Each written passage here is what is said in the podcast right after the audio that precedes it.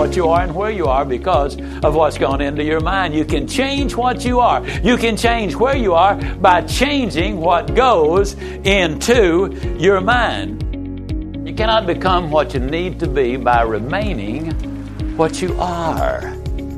If you can't take a huge step to begin with, take as big a step as you can, but take it now.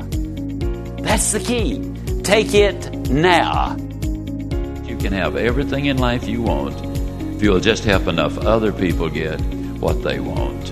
Today's a brand new day, and it's yours. Welcome to the True Performance Show by Ziglar. Every positive pursuit in life, every progression of personal development, change is fueled by one thing inspiration. It's the drive and the hunger that propels every good endeavor. Without it, we merely have a dream, but never actually move. With it, we can actually overcome insurmountable odds to achieve our desires, convictions, and calling.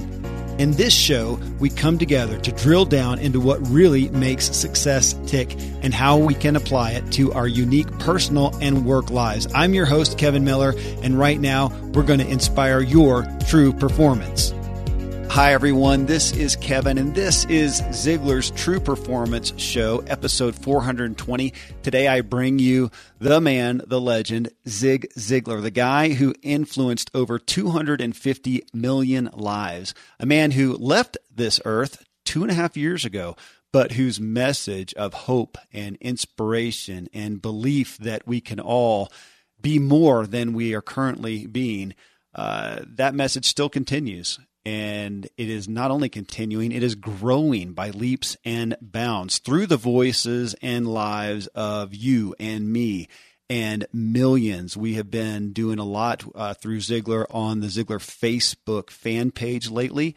Four million, over four million fans there, and it is amazing the desire, the need people have today for not just step by step instructions for the next thing, but they need inspiration. As Zig said, the fuel uh, for doing everything. Today is a clip I'm going to give you from Zig, and it's actually one I had not heard before. Uh, and it's one of his more serious messages. So I'm going to give that to you. Uh, just a reminder a lot of you guys have taken us up on getting Zig's little book of big quotes for free. Uh, he's one of the most quoted people of all time. So this little book of quotes, it's actually gives in alphabetical order certain topics and then quotes from him around that topic. So you can get it for free, an immediate PDF delivery. Uh, if you'll just take uh, your phone, text to this number, 94253. Okay, that's 94253. Text the word altogether, true performance. Okay, so simple as that. 94253, text true performance, and it'll lead you through getting that PDF right away. All right. Hey, we're just going to dive in. Here is, I think it's a longer clip. It might be close to 17 minutes or so from Zig, and then we're going to break down about three points from it. Here we go. Victor Serebryakov, age 16 his uh, teacher said to him, You're a dunce, Victor. You're never going to finish school. Why don't you drop out and get a job? At least be able to support yourself. Well, he dropped out of school, and for nearly 16 years, he was an itinerant. He went everywhere, did everything, served in the army, and a host of other things. But every morning, Victor would get up, he'd look in the mirror, and he would shave the dunce that looked back at him. Uh, he would dress that dunce. He would take that dunce to work. He would think as a dunce. He would perform as a dunce, and he would receive a dunce's wages. Age 31, for whatever reason, they did a psychological evaluation on him. And uh, the results came back, and with tremendous excitement, they went to Victor and said, Victor, I don't know whoever told you you're a dunce, and I don't know why you think you are, because the scientific evidence is compulsive. There is zero doubt that we are in error. You, sir, are not a dunce. You have an IQ of 161. You, sir, are a genius. Now, they didn't tell him anything else No new information except the greatest information of all. You're not a dunce, you're a genius. Now he looks in the mirror and shaves a genius. He dresses a genius. He goes to work as a genius. He thinks as a genius. He performs as a genius. And the bottom line is Victor Serebriakov uh, has a number of books out. He has several patents to his credit. He is a, a very successful businessman, owns several businesses. And one year he was the international chairman of the Mensa Society. And you got to have an IQ of 140 just to get in there. You see, he had the information and the knowledge and the IQ all the time. Had the wrong picture. And the wrong picture was there because of the input into his mind. And when you change the picture, that's when everything changes. Linda Isaacs is down here from Italy, Texas. Linda is African American. She's a dwarf. They evaluated her when she was just a little girl, four years old. They discovered she couldn't learn.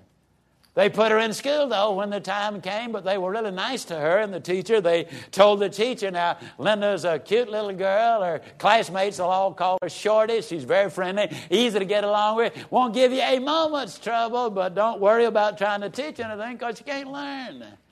Well, they passed her from the first to the second to the third. They said, We don't want to have to make friends every year, a new set of friends. Just let her go on through. She graduated from high school, functioning at the first grade level. Now, what about her future? Member of a minority race, a dwarf. What are her chances? Very slim. Except her mother was getting on up in years. She had an older sister lived right here in Dallas. Her mother brought her to Dallas to live with her oldest sister, who took her down to Goodwill Industries, where she met Carol Clapp. And Carol Clapp uh, put her through this intensive two week uh, acclimation school and discovered something. Linda could learn some things. Now, for 18 years, Linda had been saying, Linda can't learn, Linda can't learn, Linda can't learn. And sure enough, she was right. Now, all of a sudden, Linda's saying, Hey, Linda can learn, Linda can learn, Linda can learn. A year later, she was answering the telephone and checking the payroll and functioning almost as a secretary. Learned more in a year than she had learned in 18 years past. Now, please, do not read anything into this which I am not saying. If there's brain damage, folks, that's a different matter. And there are some cases that this is not going to work. But in every case, there will be improvement if we change the input and make it positive and upbeat at the same time making it a realistic picture of what it's about. I'm going to tell you again your input determines your outlook. Your outlook determines your output, and your output determines your future. The opinion you have of yourself and the opinion others have of you can make a big difference. The most moving story I've ever heard as it relates to what happens when you change the picture is a story told by Brian Harbour in his beautiful book, Rising Above the Crowd. When little Ben Hooper was born all those years ago in the foothills of East Tennessee, Little boys and girls who had no idea who their daddies were were ostracized. They were treated horribly. By the time he was three years old, the other kids in that little East Tennessee community wouldn't play with him. Parents were saying idiotic things like, What's a boy like that doing playing with our kids? as if the child had anything at all to do with his own birth. When he was six years old, they put him in first grade, no kindergarten. And uh, they gave him a little desk. All the kids had desks. At recess, he stayed in his desk and studied. The other kids went out and played. At lunch, he took his little sack lunch, went off, ate by himself. The other kids ate together. He had an extraordinarily tough childhood. When he was 12 years old, a new preacher came to that little church in the foothills of East Tennessee. And almost immediately, little Ben started hearing about what a wonderful man he was how non judgmental he was, how when he was with you, he was with you. He gave you his undivided attention. He had that charisma when he walked in a room. The spirits were automatically lifted. He was very popular in that little community. One Sunday, though, little Ben had never been to church a day in his life. He decided to go. He got there late and he left early. He did not want to attract any attention at all. But for the first time in that child's life, he caught just a glimpse of hope. My good friend Dr. John Maxwell says if there's hope in the future, there's power in the present. I believe if there is that hope, and that's the purpose of this series, is to give every individual, whether you're a John Johnson or a Linda Isaac or any one of the hundreds of other people, the Steve Walkers of life that I've been talking about, if we can give that individual hope, then they're going to take some action. So the question is, how do you change the picture? Over the years, I've asked audiences all over the world, and I mean that literally, to identify for me what are the qualities that you would like to see in uh, your boss, or if you're a boss, what qualities would you like to see or have in your employees? Now, for the live audience, the outline or the sheet of paper that you've been given contains a list of these qualities. I'm going to go over them simply because as you listen to this, you will uh, need to start hearing these words, and as you listen over and over and over, over a period of time, they will become a part of you. Now, here's something very important. I hope you've got a pen. And I hope you in the live audience will follow me. And I hope as you're listening to this tape that you will answer this question in your own mind every time I call out a word. I want you to think to yourself, and in the live audience, write it down either an A or an S. Is that quality an attitude or is it a skill? I'm going to go down the list honest, intelligent, goals, organized, responsible, commitment, punctual, self starter, optimistic, enthusiastic, motivated, decisive, focused, disciplined, persistent, positive mental attitude, team player, energetic, competent, self image, and common sense. Now, those words will be familiar that I've gone through so far until we got to the word common sense. I was going exactly down the list of qualities that you put to work when you go to the day before vacation attitude. Now, the second uh, list of words manners, gratitude, teachable, dependable, pride, diligent, thrifty, resourceful, extra miler, sober, loyal, respectful, caring, affectionate, supportive, sincere, attentive, personable, open minded, a good finder, and educated. That's the second uh, list of words there that uh, I'm including. Now, remember, mark each one in your mind is it an attitude or is it a skill? Then on the third uh, column, passion, convictions, encourager, vision, faith, wisdom, courage, confident, humble, smart, hard worker, authoritative, self control, fair, communicator, consistent, creative, knowledgeable, humor, a good listener, teacher, and integrity. What I want you to think in terms of is are those words attitudes are skills. Now I'd like to add, get you to add a couple of more words there, and that is servant's attitude and obedience. Now, those are two words that in modern society people don't get overly enthusiastic about. Let me share with you a story. Lou Holtz is a good friend of mine. I've had the privilege of speaking to his team. He told me something that absolutely fascinates me. At the table, there were student assistants, student managers, and there were a couple of assistant coaches.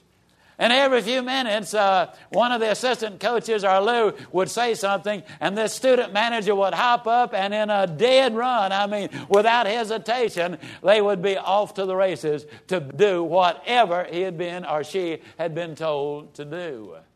None of the student managers that uh, I saw had more than three bites of dinner.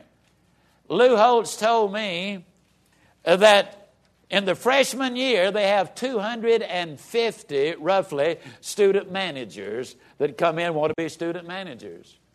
By the end of the senior year, approximately 40 of them are left. And Lou said when he travels the country and he bumps into somebody and they say, Coach Holtz, when I was at Notre Dame for four years, I was a student manager. Lou said he always has the same question to ask of them. Well, let me ask you a question. What company are you running today? Or what company are you the vice president or president of? And he said, almost never does he have them say anything but, well, I'm the CEO of, or I own my business, and last year we did. Phenomenal. Now, why would that be? You see, two big things really obedience. You got to learn to obey before you can learn to lead. So important. That servant's attitude. You know, God Himself said, He who would be the greatest among you must become the servant of all. Now, let's see if we can go back and tie all of this together with that Ben Hooper story. You see, little Ben Hooper went to church one day. He caught a glimpse of that hope and he loved the looks of it. He was back there the next Sunday and the next and the next and the next. He always got there late. He always left early. Did not want any attention.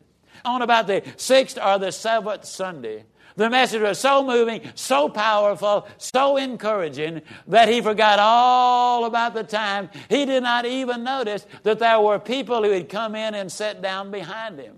Suddenly, the message appeared to him as if there were uh, an overhead looking right at him, and it said, For you, little Ben Hooper of unknown heritage, there is hope in the future.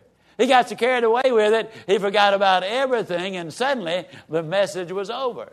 He stood up expecting to run out again as he had in weeks gone past, but this time the aisles were clogged. He couldn't get through. As he was trying, he felt a hand on his shoulder. He turned, he looked around, he looked up. He was looking right into the eyes of the young pastor who asked him a question which had been on the minds of everybody there for the last 12 years Whose boy are you? Instantly, the church grew deathly quiet. You could have heard that proverbial pin drop. Then slowly a smile started to come across the face of the young minister. Till he broke into a huge grin. And then he said, Oh, I know whose boy you are. Why, the family resemblance? Son, mistakable. You are a child of God. And with that, he swatted him across the rear and said, That's quite an inheritance you got there, boy.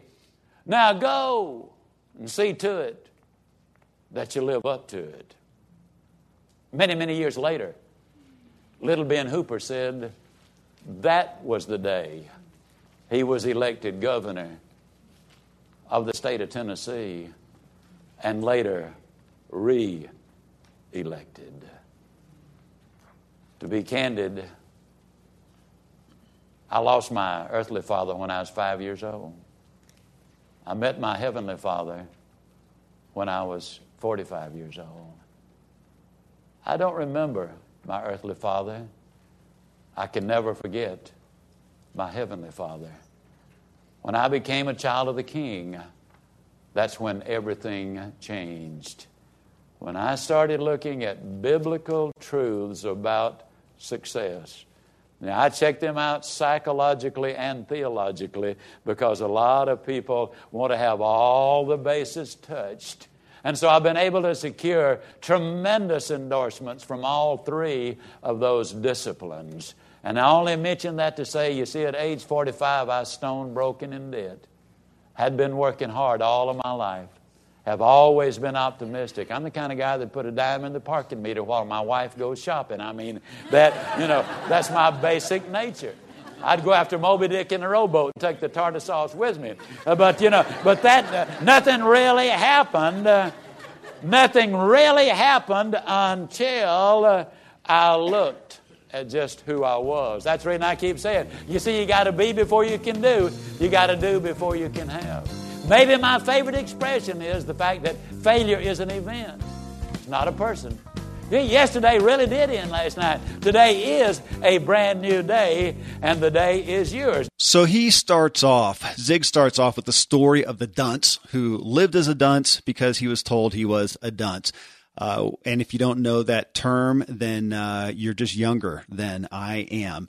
Uh, but when the test came back showed that the guy was in fact a genius, he began to live as a genius. I mean, it's a very similar story to another different perspective. Another story Zig likes to tell of the man who owned a bunch of land and they found one of the biggest oil wells of all time, Spindletop, on his land and he became a multimillionaire. But Zig likes to point out that he was a multimillionaire the moment he bought the land. He just didn't know it. And it required bringing forth the oil, bringing forth the wealth, the brilliance. Uh, Seth Godin, a guy who we have interviewed here on Ziglar's True Performance Show, is famous for stating that we are all, in our own aspect, artists. We all have our own form of art. Uh, but it doesn't add up to much unless it really doesn't add up to anything unless we can deliver it, unless we can actually get it out, deliver it to the world, deliver it from our hands and our head and our heart. So, what about you and me?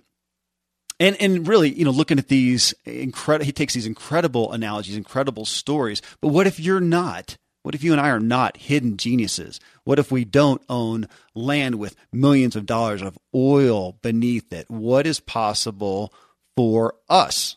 So let's talk about that right after I thank a sponsor of this show, and it's a company who sponsors a lot of the Ziglar True Performance shows, Braintree. So this is for those of you who do business online. You probably remember the first dollar you made and now you want to grow to make your millionth. And you need the right payments partner to grow with your business, one that is expert at helping people complete a transaction and not suffer shopping cart fallout, which happens more than you can imagine. Braintree lets you accept every way to pay from PayPal to Apple Pay and everything in between. All it takes is one integration. Doesn't matter what currency your customers use because Braintree lets you accept over 130 of them. So to learn more about how your company can grow with Braintree, visit braintreepayments.com slash Ziglar. Okay, again, braintreepayments.com slash Ziglar. So again, what if we're not actually geniuses or sitting on million dollar land.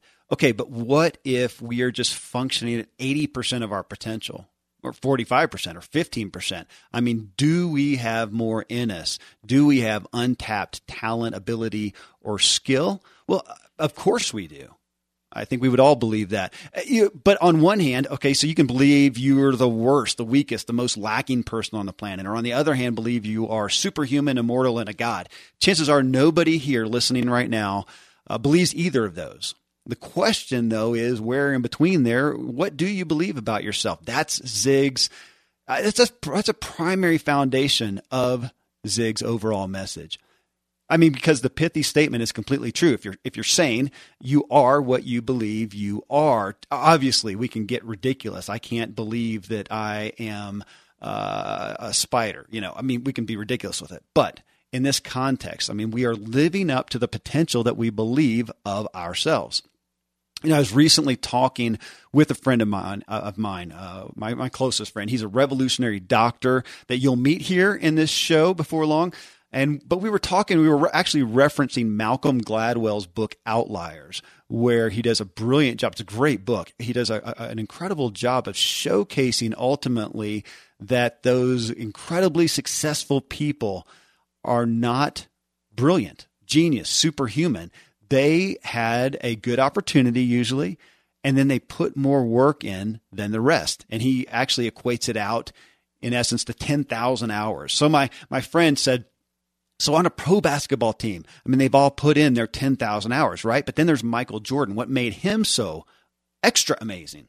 Well, so my friend and I, we have another friend who's a neurotherapy neuro, neurotherapy expert down the mountain in Colorado Springs, and many of his clients are the elite athletes at the Olympic Training Center in Colorado Springs, and they're paying big bucks for his work, his neurotherapy, to get the mental edge.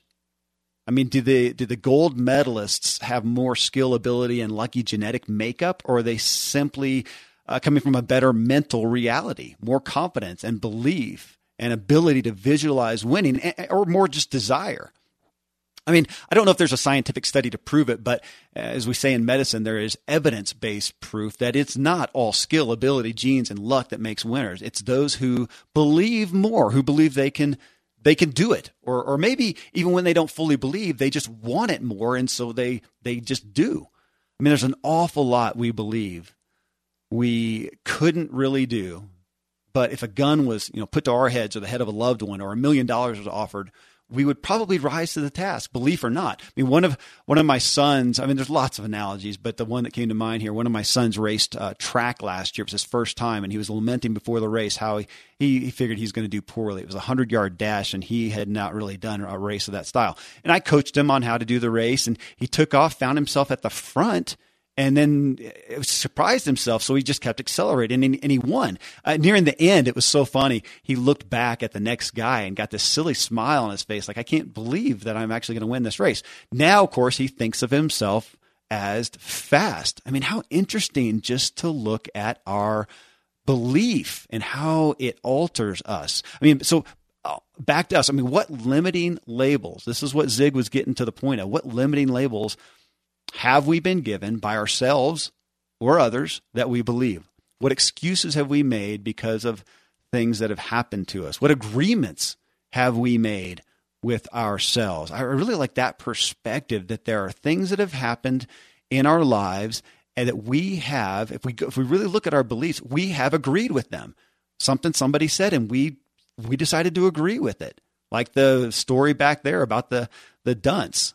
You know, these are limits that are self-imposed. The, the dunce wasn't forced to believe he was a dunce. He wasn't forced to act and live in the capacity that uh, equated out to being a dunce. He was told he was a dunce, and because of various reasons, he agreed and embraced the label. And, and there may have been some proof. Gosh, you did that. That's that's something a dunce would do. That's dunce worthy. That makes you a dunce. And so he said, okay. But he didn't have to. There are plenty of other people told negative things who about themselves who uh, who said no. They rejected it, rebelled against it, but rejected it, and they achieved great things. I think we all probably have had that happen. Had somebody say something that about us and we rejected it and said, "Oh, well, no," or we rebelled against it, said, "I'm going to prove it wrong." Either way, but there's so many things though that we did agree with. I mean, folks, hardly any of you listening have never heard this type of message and teaching. You probably have, and you nod to it, but have you really taken it captive and set your face and will to dealing with it, to understanding it, and doing something about it? What do you desire for yourself and your life? And I'm talking to me here too. What do I desire for myself in my life? And why what what beliefs are hampering me? What do I why do I believe I can't do it? I can't achieve it. What about myself do I have I agreed with? And and and then taking that belief and saying is that is that really factual? I mean if you take a belief that says i can do this or i can't do this is it factual? Or is it something you've agreed to for various reasons? Because there was some proof towards that or because somebody said that and you believed them. But it's not an absolute truth like gravity. I mean seriously feel free to stop this recording now and take some time 5 minutes 10 minutes an hour whatever and just give a little thought to this. And I think, you know, and just saying it's a kind of a big question or, or a big uh, uh, request to say, okay, what do you believe about yourself? It may be hard to, to encompass that, to, to, to grasp onto that. What do, you, what do you believe you can't do is another way to look at it. Or just think about something that you wish for yourself that you said, I wish I could achieve this. I wish I had this. And then say what what do you believe about yourself again we're not talking just about circumstances necessarily but about yourself and your own ability. Because there are some things that I, it's not that I don't believe that I'm incapable of doing, but I have some circumstantial things I have to deal with that are limiting me. That's another thing. And that's looking at priorities and whatnot. But I'm talking about the things about yourself, getting real with yourself and, and saying, okay, I haven't done this. I'm not doing this. And I have to be real uh, that, or honest with myself that I don't believe that I can. Why do I not believe that? Well, Zig next tells a story of the dwarf who was told she couldn't learn until someone said she could. And then she did it. All right, when I heard this, I, what came up is a little bit of anger. I mean, we as humans, you and me, why are we so gullible? I mean, when people we encounter, especially those that we think know us well, tell us something about ourselves, we tend to believe them. So, folks, so this is personal. I, I love my wife immensely. She's one of the most amazing humans on the planet. I really believe that. She uh, infuriates me, and yet I am tragically in love with this girl. She's she's brilliant. She's literally got a very high IQ. She okay, I could sing her praises, but she knows me better than anyone. And here's the kicker, though. She has times of emotion and anger, and she says things about me that aren't always the kindest, most productive things. It, but even in times of care and sanity, she has said things about me that she she thinks are true. That that's her perspective. That's her experience of me. But sometimes in my heart, I know she's wrong. And she, but think about this: she's not perfect. She's not God. She's not all knowing. And there's no way she can speak from perfection, from perfect health, from a perfect perspective on anything. She's speaking and it includes her her her smarts, her intellect, her her wisdom, but it also anything she says includes her pain and her damaged perspective uh, from her own life. And we all do. So even with this person, this lady that I love and cherish and respect above nearly anyone else on the planet, I have to recognize her imperfections and her brokenness, and I have to walk in my own truth. And the same for her. I, mean, I could tell you what I believe about her, and some of it would be true, some of it would absolutely not be. I might even have a viable reason to have a perspective on her and, and give her a label, but that does not make it true. I mean, you and I do not have the right to take what someone else says anyone. I don't care if if if, if it's uh, any anyone short of Jesus Christ. Uh, we don't have the right to take what they say as gospel truth. I mean, that would just be irresponsible. And again, the same thing about what we would say about ourselves, what we had chosen to believe. I mean, as the, as the quote says, spoken by many different people, it's attributed to. I tried to find it out, and the internet has a lot of people. But that that statement of "Don't, please, don't believe everything you think." It's a great statement don't believe everything you think, yet we do. And don't automatically believe the things even those closest and most beloved to you think about you. They may speak in love and feel like they have proof to something, but they're speaking again as, as broken, errant people. People are only human. I mean, the best meteorologists in the world are only correct a percentage of the time, and, and that's okay. We expect that. The best baseball batter in the world only hits a percentage of the time. That's okay. We expect that. The most brilliant and beloved person in your life, the wisest person that you can think of, they're only going to be right about you a percentage of the time or a certain amount. And they'll never speak about you from a place of absolute, pure, perfect love and understanding and insight. It's impossible. They're people. Only you and I can know ourselves best, and only we can choose what to believe about ourselves and believe about what we are or are not capable of.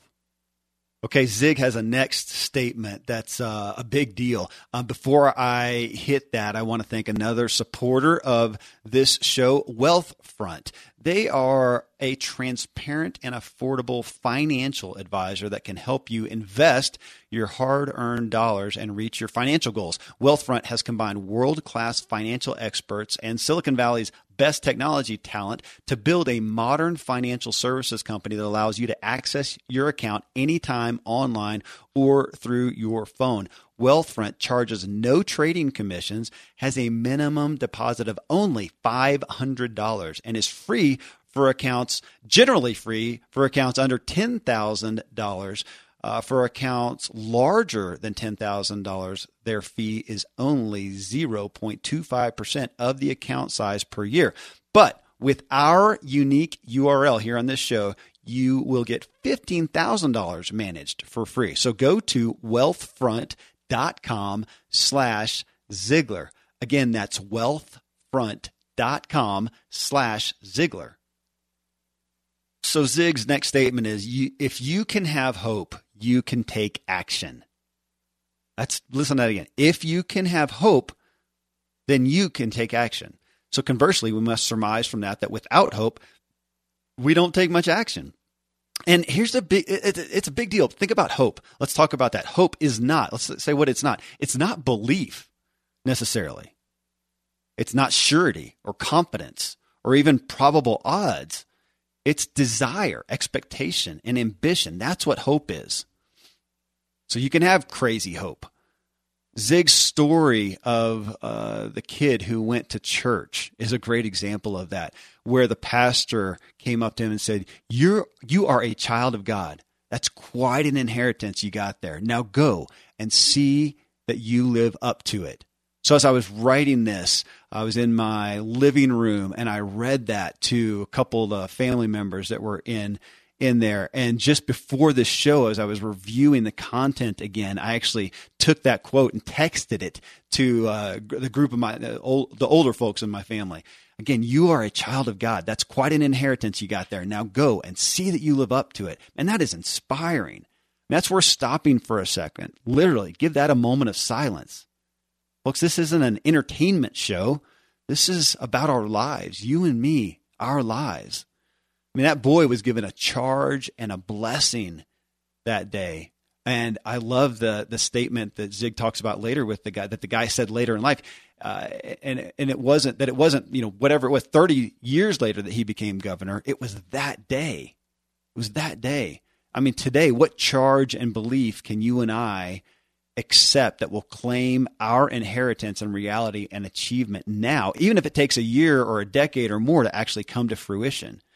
And as a father, I think about my kids. What can I what can I charge them with? I want to charge them with that. I think that's a, that will be tonight's dinner table conversation.